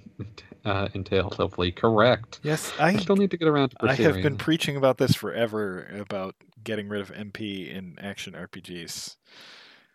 Preach. or at least do something crazy with it, like uh, the Kingdom Hearts system. yeah, you can't. Too many games try and just throw an, a turn-based MP system into an action RPG, and it doesn't. A, a turn-based like work. marathon system, Mm, really, yeah. because like the the concept of keeping hold of MP or spell charges or what have you is about like building around building around the idea that you have to be choosy about when you use it, and Right. that you do that with an action. Yeah, Yeah. it's a resource management thing, and if you do that with an action RPG, you usually end up producing boring combat. Yes. Yeah. So, which is why I really like just the build up to better stuff system in more modern RPGs. Yep. Yeah, I remember Romancing Saga Minstrel Song first thing. I was like, oh, cool. I don't actually have to worry about my MP or uh, weapon points anymore. I just have to survive long enough to use the stuff. Yeah. Love Waza points. Yeah. But now it's all battle points. yeah, I, I think it's uh, it, it's very common to sort of uh, try to retrofit a new uh, an old system into your new design, and like sometimes you end up doing that far past the point where it didn't make sense to keep it anymore. Yeah. They, Mhm. I mean, that's the problem with the first Tales game is they basically took a turn-based RPG and made it an action game, and it doesn't really play very well. It also doesn't write very well or talk very well. Doesn't do Um, anything very well. It has very impressive tech. Uh, uh, Vesperia and Abyss both had that issue where Graces didn't and was better for it. Yeah. Yeah, but the, those Tales games, at least, like a lot of the more modernish Tales games, at least give you the whole thing where using regular attacks refills your MP. So Yeah. there is some like of a balance. push pull there, even if I don't terribly think it works. Mm, It, it doesn't refill fast enough. In general, I should I would say that it should probably refill automatically and refill Yes. faster if you're being Yes. aggressive. Uh, that's that's armchair designer talk. Yes. No, it should be lots of games that have like the cooldown meter for skills. That's, in my opinion, the best approach for a lot of action games. That's basically how Kingdom Hearts Birth by Sleep's command deck worked, and that's Yeah. pretty good. So it, it gives you it keeps the whole strategy of okay, when do I use these skills because I can't just spam them endlessly. It- The, the cooldown mechanic is interesting because it creates two. Uh, it creates a push pull of I can't spam these endlessly, but if I'm just sitting on them, I'm actually there's an opportunity cost in doing that. right, right.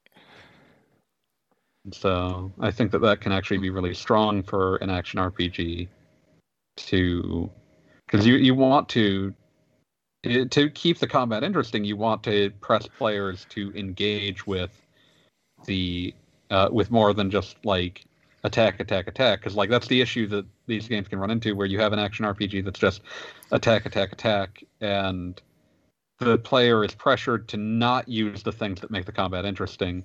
When you make it cooldown based, you put it in like you you have a certain pressure to use the things that vary up the combat. Right. Like, do I use this cure skill now? Because even though I'm not super low on HP, because By the uh, time that it's filled back up, I might actually I might need it, but like I won't have had to use it right, uh, during a like defensive period. Yeah. Or uh, oh, what's another one that I was thinking of? I, I just keep thinking about uh, Birth by Sleep now. but that one, like, since all of your techniques are tied to that, it's like, uh, do I use, uh, you know, my uh, super, like one of my super attacks that takes a while to recharge, or do I use one of my uh, le- weaker ones that uh, will recharge faster, uh, knowing that uh, I have a limited window to make my decision on whether this attack is worth going for, because like it might not actually be vulnerable long enough to use the stronger attack. yeah. Yeah. Oh well. Um, one system I like that's kind of a midway point between these approaches is Dark Souls one and two. Where Love your Vancian casting. what's that? Love your Vancian casting. Yes. But so they give you a set number of charges for any given spell. Like you can use it this number of times before you hit another bonfire. So So you so you end up treating it more like ammunition. exactly. Yeah. My big spell gun. Yeah. So you don't Yeah. have you don't have to worry about okay, you know, can I use some of this spell because it'll use up some of this this amount of the MP bar. It's okay. I have this many uses, and you know, I got to conserve those before I hit another bonfire. But you know, it, it's a lot easier to manage than just regular MP. But yeah, trying to trying to explain or defend Vancian casting at times gets really fun online. it's like, okay, so what you're basically doing here in the morning when you're setting up your spells is you're creating a circuit that is supposed to hold the power in, and what, when you're so-called casting the spell, all you're doing is finishing it, and then boom, it goes.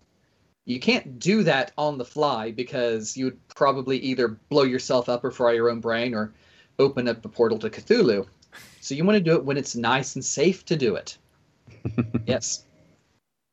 And then unleash holy hell in a controlled, manageable, and safe for you manner. Yes. Applied danger. But what if you want to unleash Cthulhu? Well, I mean, it's actually. Uh, well, when you're dealing with magic, it's much easier to do that than you would think. As. Uh, well, did you ever read Discworld, Wheels? I read a few of the books. Well, in several of the books, it's noted that wizards don't exist to use magic. They you they exist to not use magic in the best, most controlled way possible. because if if too many people just started using magic willy nilly without any idea of what they were doing, then the whole world would literally go to hell. Which happened a few times in the early books of the series. Um, but yeah, I mean, that was basically the idea there is like, it's not as much about controlling how much music, magic you can use, it's controlling how much effect magic has on the world. so.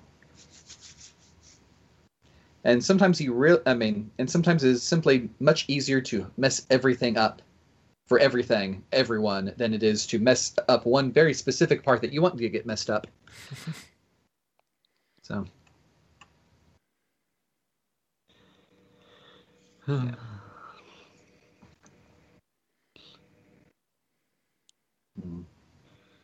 We want to hit one more, or Sure. Oh, sure. Hmm. Let's Okay, see. number 79. 79. Okay. The most frustrating puzzle in an RPG. Oh. Oh. Lufia 2, the world's hardest trick. Did you ever even get to that one? Uh, I got about halfway through Lufia 2 before I got distracted, so I don't think so.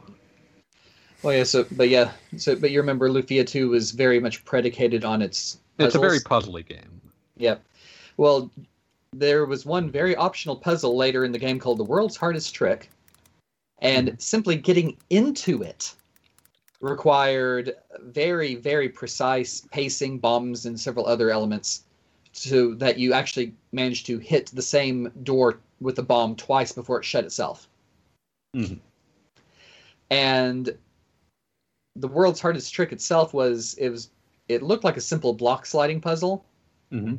and the solution for it took like 70 something moves Oh god, I'm looking at a chart for this. This is hell. yes but it is exactly as it says on the tin that has, there is a, an actual sign in front of the sealed door to it that says warning world's hardest trick yes uh, they knew what they were doing they were giving fair warning and they do not make you do the thing in order to progress Just, uh, would you even get a reward for it? I want to say you get something, but I don't know because I never actually did it. But yeah, apparently this is actually an older puzzle that they were referencing. Uh, a Klotski puzzle. Uh, but it it does take a very unsettling number of moves in order to solve it. yeah, let me see if I can estimate based on. Let's see. One, two, three, four, five, six. Okay, there are eight columns here, and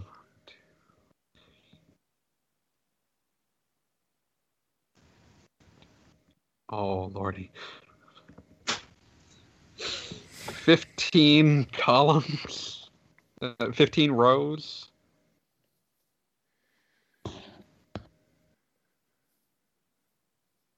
Yeah, eight columns and 15 rows, plus another f- five after that, times 15. Uh, Let's see. so that's 125 moves. Yep. so that's horrifying. Here we go. I ran. A, okay, here's a website or a page on crystalorb.net. Yeah, that's what I'm looking at right now. Okay, Oh, below is a solution requiring only 116 steps. It's a, yeah. I must have uh, lost count at some point, but yeah. Yeah. Computer can easily find the minimum solution by brute force, so I wrote a program to do just that. Yeah, that that also implies there are higher versions of this. Yes. Yeah, thank you, uh, whoever wrote this uh, thing on crystalorb.net for giving me nightmares now. Um, let's see. Uh, Budai brings up some stuff in Shin Megami Tensei Strange Journeys, like teleporting puzzles. No, it's not that bad. They're Yeah, mostly uh, just obnoxious. Yeah. Was it Sector Eridanus? Yeah, I think it's Eridanus that has the teleport puzzles. Mhm. Uh, there are some things that are like in games that like I wouldn't really call them puzzles per se, but like the amount of gotchas is obnoxious. Uh, I remember when I played Persona One, there are sections of that game where it's just a first-person maze that is entirely dark. Yeah. So you just have to crash into things to try to find uh, where the uh, where the edges and walls are. And I think, if I'm remembering correctly, that game might also have in some of those first-person entirely dark mazes uh, fake floors that cause you to fall down and have to like climb the stairs again to get back to the damn maze again. Oh, great. An obvious inspiration for Etrian Odyssey later on. Yeah. Um, As in, what can we do kind of to bad. make this kind of hellscape more manageable and fun? Persona 1, it's kind of bad, even though it has a really good story. I mean, there's reasons why they continued the series, and other reasons why they did not try to uh, copy the first game too closely. Yeah, it never played like that again, thankfully. Yeah. Uh-huh. So, I mean, that's Atlus for you. Whenever it's a new system, it's like let's see what we can experiment with. Yeah. Yeah, yeah. I'm just waiting for them to actually come up with something new and bizarre for Switch. That'd be nice, but I think we're just on the way to SMT5, which I'm fine with. I want Devil Survivor 3. Uh, people in Hell want ice water. Um, Well, I mean, they did bring back Persona in a completely different mode for PlayStation 2. That's true, it's true. Like, it's not impossible. and I the- just, I don't think. And the first two Devil Summoner games are completely different from the second two Devil Summoner games. I, I think, I think Will said Devil Survivor. I did. I I know, but what I'm saying is that there is a precedent for them bringing back a series with a complete makeover and similar theming and just keep the name. Just do an HD remake of Rondo. Have to be a pretty thorough remake on that one. but yeah, um, Have they given any hint when we're going to get um, Nocturne HD in the West? yeah, it's the summer, dude. Okay. Okay. Well, anyway, Wheels, uh, before I forget, I was checking around today and they do not have um, Legend of Mana available for pre order at the store yet, but they don't have Saga Frontier available either. So um, it's just too early for that. And so I cannot confirm or deny the fact that there is a physical copy available anywhere in this country yet. Might Hmm. just So- be Square Enix store. I kind of doubt that because it's It'd be weird. Yeah, it, it would be really weird. I mean, Japan tends to get physical copies even for games that were from America and didn't get physical copies in America Yeah. at first. I mean, I remember being surprised that like um, Stardew Valley didn't have a physical copy in English because I'd been seeing it in the stores for months before the announcement came out for a physical copy in America. I'm like, okay. Yeah, And if I wanted to spit, drop sixty dollars on it, I could get it today. I was like, yeah, in physical copy. And there was a physical copy of Crystal Chronicles over there too Yeah. that I have for no particular reason. Oh, we know the exact reason. Because I'm an idiot. But yeah, so I, I will keep an eye out for it. All right. Uh, Thank you. just to let you know. Um, I mean, you may find it online before I find it in the store. I've been If it- trying if and it's- just Yeah. yeah, no such luck. So and uh, let's see. Okay. Let's see. But yeah, and I'm thinking the Mysterious trilogy is out of luck for having any sales the week it comes out. It, it's coming out the same week as Saga Frontier. Uh, Oh boy. Yeah. Koei Tecmo kind of missed that one. yeah. Yeah. I pre-ordered the physical edition of that and sold PS4 versions I had. Mhm. So I now can have that stupid trilogy on one tiny little cart. Just very excited to get mysterious, aren't you? No, honestly. But I think what I, broken in s- the head. I mean, I think what I sold those three games for was m- more than what I paid for the new cart, so it worked out. Fair enough. Also, looking at what I can find, Nocturne HD is set for Q1 or Q2. So, sometime in the next couple months. Because Should be that time wasn't crowded enough for me. Yeah. I would like to finish SMT4 Apocalypse before that comes out. Remember that thing I said about Hell and Ice Water?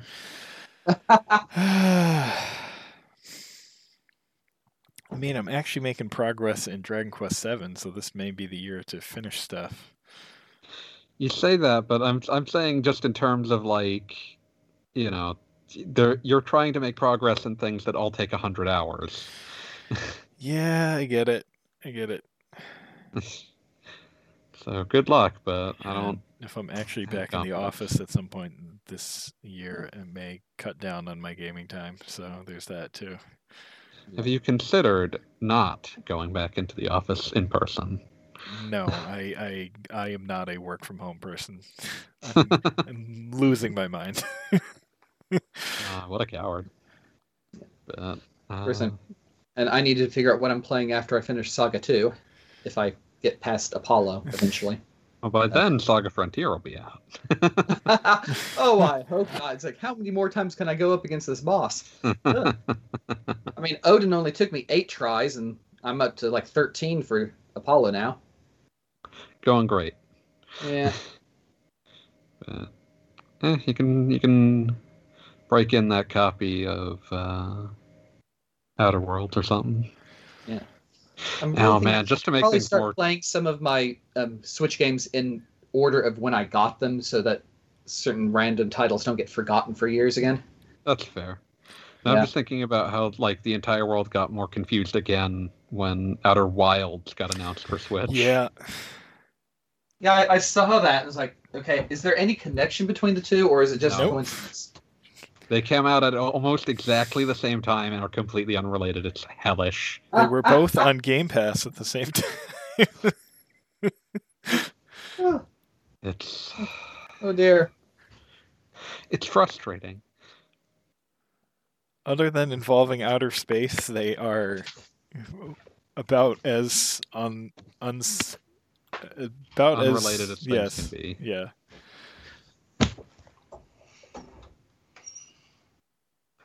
Hmm.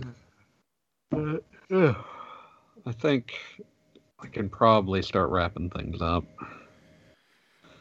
Hmm. Unless we've got a particular call to keep going. Ugh. Oh, next week is episode 200 Yeah. with special guest uh, Matt Mason because apparently we gave him a free get on episode 200 card. I mean, he asked before anyone else, which is kind of a no take backs rule. Yeah, Yeah, it's he, true. he kind of called dibs on it, and we do do have an entire list of Dragon Quest related questions just for him. Yeah, so we gotta. I don't know if we ever came up with a gimmick for that. Maybe me and him can fight each other to death with swords over the honor of Dragon Quest swords. But uh, otherwise, we do still have one more plug that's tradition. Oh yes, yes. Okay, so on Kindle, Kindle Unlimited, Princesses of the Pizza Parlor by Michael Yadimizu. Uh, available nine episodes, one side story, hopefully soon to be the second side story up as well, and three paperback editions. Currently editing through the fourth paperback. It never ends. Well, I mean, thankfully, the fourth paperback story actually did end because it was getting a little long. uh, It just happens to be twice as long as the third paperback. oops. Oh no, tw- no, half again as long. Sorry, wrong. wrong One and a percentage. half Half again as long. So okay, that's slightly less terrifying. fifty percent longer. Yeah. Wheels, is your brain breaking? Yes. Clearly. Um, but yeah, that's available uh, on Amazon. Uh, Yes. But uh, I think that kind of does us in. Uh, So who's got the thank- police? oh, that's me. Sorry.